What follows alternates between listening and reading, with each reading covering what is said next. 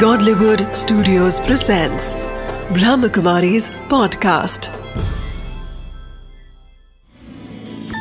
Wisdom of the day with Dr. Girish Patel.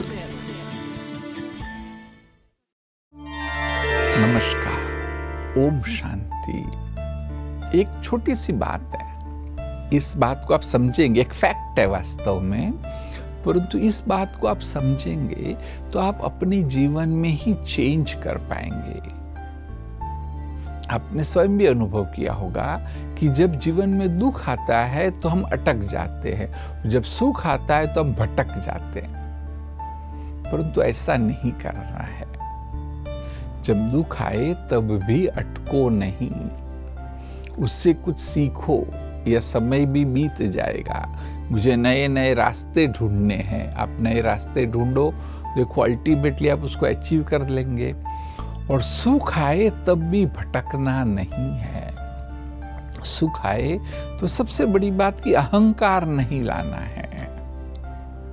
तब भी over confidence में नहीं आना है।